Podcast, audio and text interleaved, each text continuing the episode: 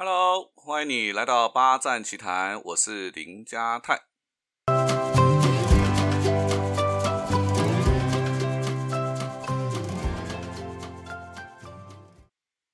那今天呢，要跟各位分享的主题是如何击爆语言霸凌者。哈，那么会想到这个题目呢，是因为呢，这个昨天呢，啊，这个跟我另外一半呢，我们就去这个新北市石门老梅去看春天才有的绿石草，那真的是非常的漂亮。本来在那个地方，那个石槽就是一个很特别的地形，那加上春天的时候呢，这个大地的彩妆师、设计师让这些藻类在这些绿石石槽上面。好像铺了一层绿色的地毯，非常的漂亮。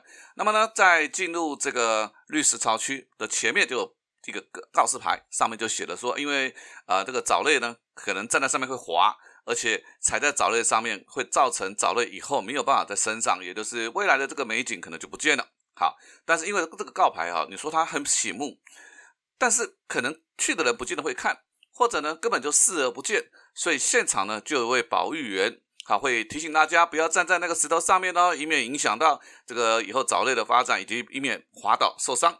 那么就一个大妈被这个保育员提醒了之后呢，就恼羞成怒，就对这个保育员啊大吼了起来。那我老婆就说啊，我只想过去跟他吵架。好，我就说，那如果你跟他吵架，大妈就跟你讲一句话，说关你屁事啊，你怎么办？那我老婆当场就嗯，不知道怎么办才好。我说是啊。对啊，你要去跟这种人讲话啊，你首先要了解哈，这样子习惯性语言霸凌的人哈，他们大概有三大特质啊。第一个，他绝对比你不要脸哈，就算千万人哈站在他对面，他是那种毫无畏惧，丝毫不会怯场，甚至是呢越战越勇。哇，那种抗压性啊，就是那个台北一零一大楼哈，压在他们的身上也是毫发无伤。好，所以呢，像那我们常看到那种新闻里面的那种逼不爱做让位的人哈，他们的那个嘴脸哈，你就可以看得出来。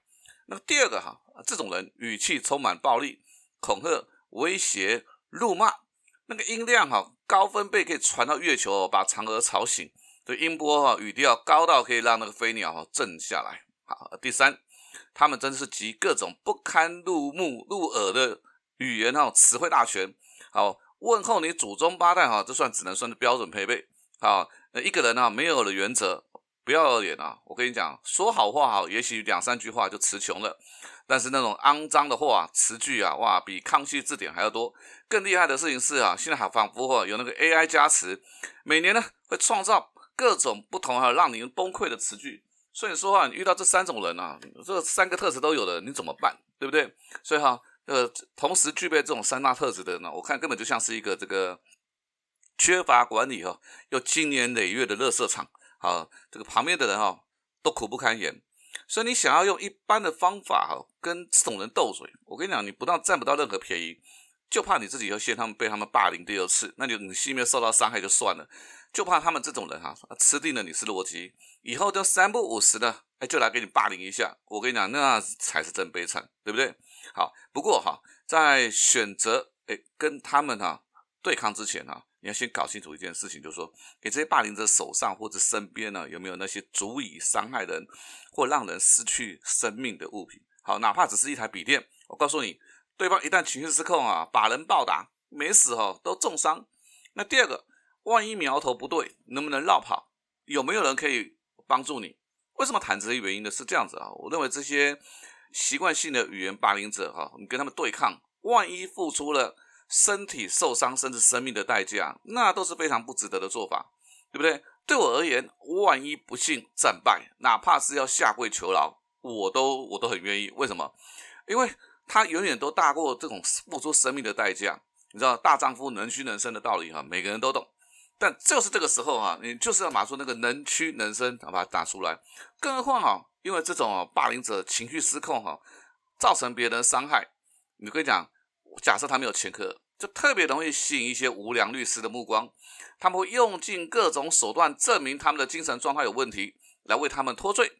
那么再加上恐龙法官的助攻，你看这些杀人者哈，就很容易就逃过了法律的制裁。那真实的社会啊，又没有像《死亡笔记本》里面有个奇乐，可以叫他们来这些恶人来制裁，所以哈，成为烈士是真的非常的不值得。所以，我们来进入进入主题哈，我们来聊聊哈，如何急爆这些语言霸凌者。首先第一条叫做反应不反击，什么意思呢？因为这些语言霸凌者啊，他们说的话真的什么又臭又脏，那像是放了一个礼拜以上的馊水哈，然后把它装进那个气球，变成那个水球。好，你呢？你的反击就是把这个水球用力一击破掉了。我跟你保证，那又臭又脏，让你哈悔恨交加的感觉，一整个月、一整个礼拜你都跑不掉。所以啊，唉，后悔莫及也来不了，对不对？也改变不了了，那怎么办？所以心情已经崩坏了，和后续的后战、后续的那个战力哦，可想而知，大概也好不到哪里去。所以以我们刚刚讲那个石门老梅，对不对？万一那个大妈哎跟你讲说关你屁事，你如果说就是关我的事，我那那就是反击了。这个时候自己马上会变成马蜂窝，他会炮火轰炸，把你打到你，让你真的是心情哦，真的是整个糟透掉。以我来讲哈，我说实在的，我如果遇到这种状况，我都没有把我心情不受影响。为什么？因此我因为我们都是这种心智精神状况都是正常的人啊，所以当对方跟你说关你屁事，我就会回确实不关我屁股的事。那这句话呢，相信会出乎意料之外。因为为什么他没有想到我会这样说？那就为我自己争取了乘胜追击的时间。好，那反应的技巧的第二个，哎，你要懂得顺势啊，在扭曲他的意思，或者是装傻，然后故意讲一些无厘头的话。比如说他跟你说关你屁事，哎，我们就讲说啊，原来你是看痔疮的医生啊，不然那么为什么关心每个人的屁股啊？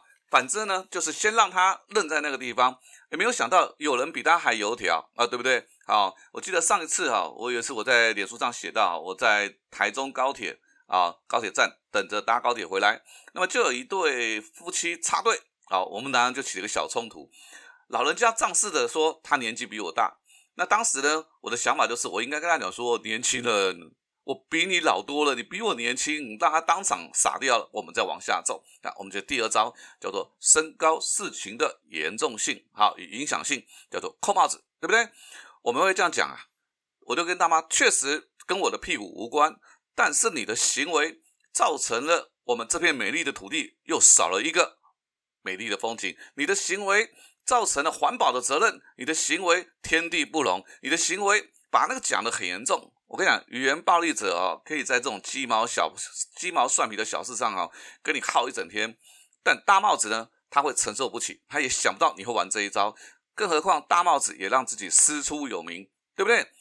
当场呢，这个讨伐他天经地义，自己说起话来也底气十足啊，觉得好像这个波斯勇士啦、罗马帝国的战士啊，都站在我们自己身边，对不对？那相反的呢，如果你谈的是自己的厉害。一开始就会让自己绑手绑脚。那什么叫做普世价值呢？什么叫做扣帽子呢？很简单，地球啦、台湾啦、宇宙啦、环保啦、世界和平啦，所有你想得到的普世价值，你都可以拿来当它当成自己的诉求。有没有用？跟这件事有没有相关？你认不认真干嘛？重点是先扣他帽子，对不对？自己有了底气，了不起了。对方的气势也就输了一半。好，那接下来呢，我们再来用第三招。啊，如果第二招呢还没有办法让他发现他遇到了高手，还要继续跟你玩，我们第三招就来人身攻击。这里讲的人身攻击，可不是直接批评他丑啦、胖啦、老啦、缺德啦，而是把他的家人也拖下水。什么意思？你可以这样讲，我觉得你老公很了不起，哇，愿意娶像你这样子的人，对不对？哇，你们家的人是不是常常捐很多钱啊？哈，为你消业障啊？不然就酸溜溜讲说，哇，我如果是你的家人，真是以你为荣啊！记得语音要表达的非常的酸，对不对？也许听到这边会有朋友讲说，那这招很没有道德又没品，哎，我觉得我认同，真的没道德又没品。但是你对这种仁慈，你不只是对自己残忍。更是纵容他们继续伤害这个社会上善良的人。你要知道，蝴蝶效应就是什么？就是我们都不去处理这个事情，然后慢慢的它就会影响到蛮多人也变成这个样子，而破坏我们整个社会的气氛，让下一代无法拥有良好的生活环境。会这样子，就是因为我们不作为的纵容。所以你要继续坚持这种假惺惺、伪道德吗？我不是以暴制暴，而是善良的人如果不能保护自己。你就只能称之为弱者。好，到了第三，我们就到最后一招，第四招叫祝福止战。为什么？因为我们刚刚讲了啦，通常到了第三招，对方已经情绪失控了。啊，嘴也许嘴巴上啊还不饶人，那事实上那个气势已经输了一大半。那你跟这种人哈，这个缠斗太久，说实在的，是在浪费自己的时间。好，所以怎么办呢？我认为就应该见好就收，最后再给他一个致命一击，让他以后看到你除了狗吠碎碎念，哎，也没办法伤害你。那什么是最后一招呢？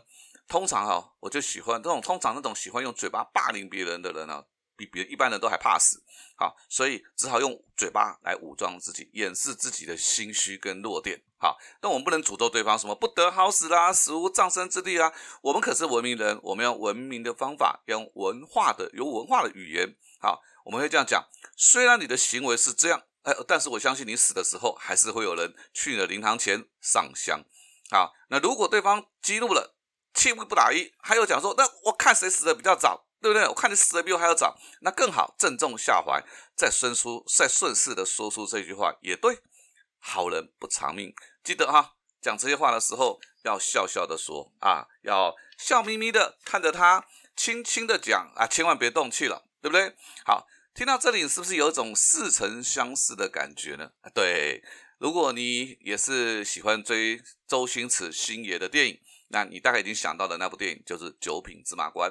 那在这个电影当中呢，有两个桥段真的是非常的经典，也就是谈斗嘴这件事情，就是这个星爷去跟老鸨对斗嘴，还有呢后面那一段星爷跟那个李莲英李公公斗嘴，其实他用的不就是这些方法？你正经八百干嘛？你越正经，你输的就越难看。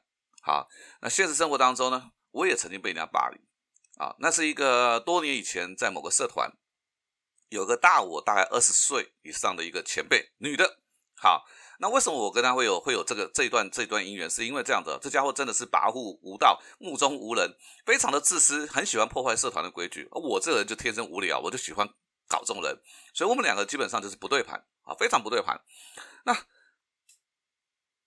有一天呢，我们两个就在社团碰到了，哎呦，我也不知道他忽然间出了这一招，就是用手哈那个拍拍我的脸，就拍了两三下，你你你想得到那个感觉哈，就是那种。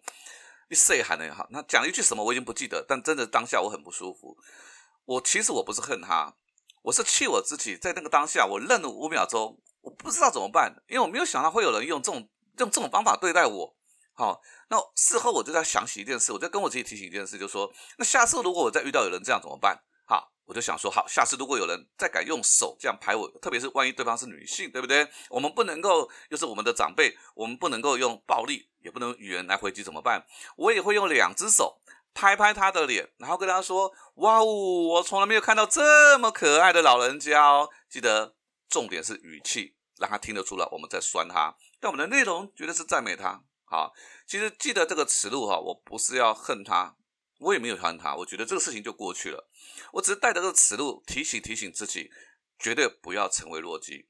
你想成为一个好人，你得先学会保护自己。如果你不能够保护自己，还要靠别人来保护你，那就是一个弱者。八站闲谈，捕捉平时错过的风景，发现被忽略的观察角度，让生活多一点乐趣，人生多一点厚度。